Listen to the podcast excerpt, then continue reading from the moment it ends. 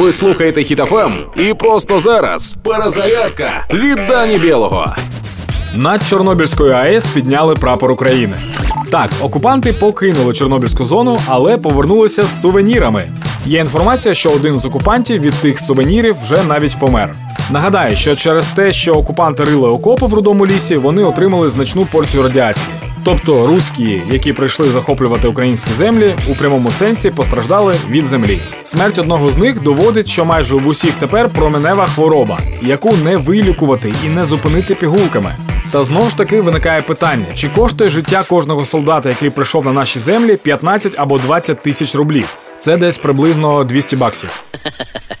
Отже, або росіяни не вміють рахувати, або їхнє життя не цінує не тільки влада, а й вони самі.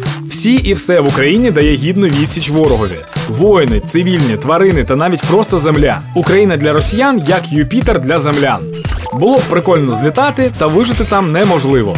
Тож краще було б лише спостерігати здалеку. Та поки вони дійдуть до цього висновку, ми тримаємося та боремося. Підтримуємо одне одного та ЗСУ. Слава Україні!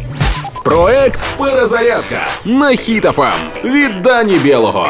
Слухайте на сайті HitFM.ua та у подкасті «Хеппі ранок» на Google Podcasts та Apple Podcasts.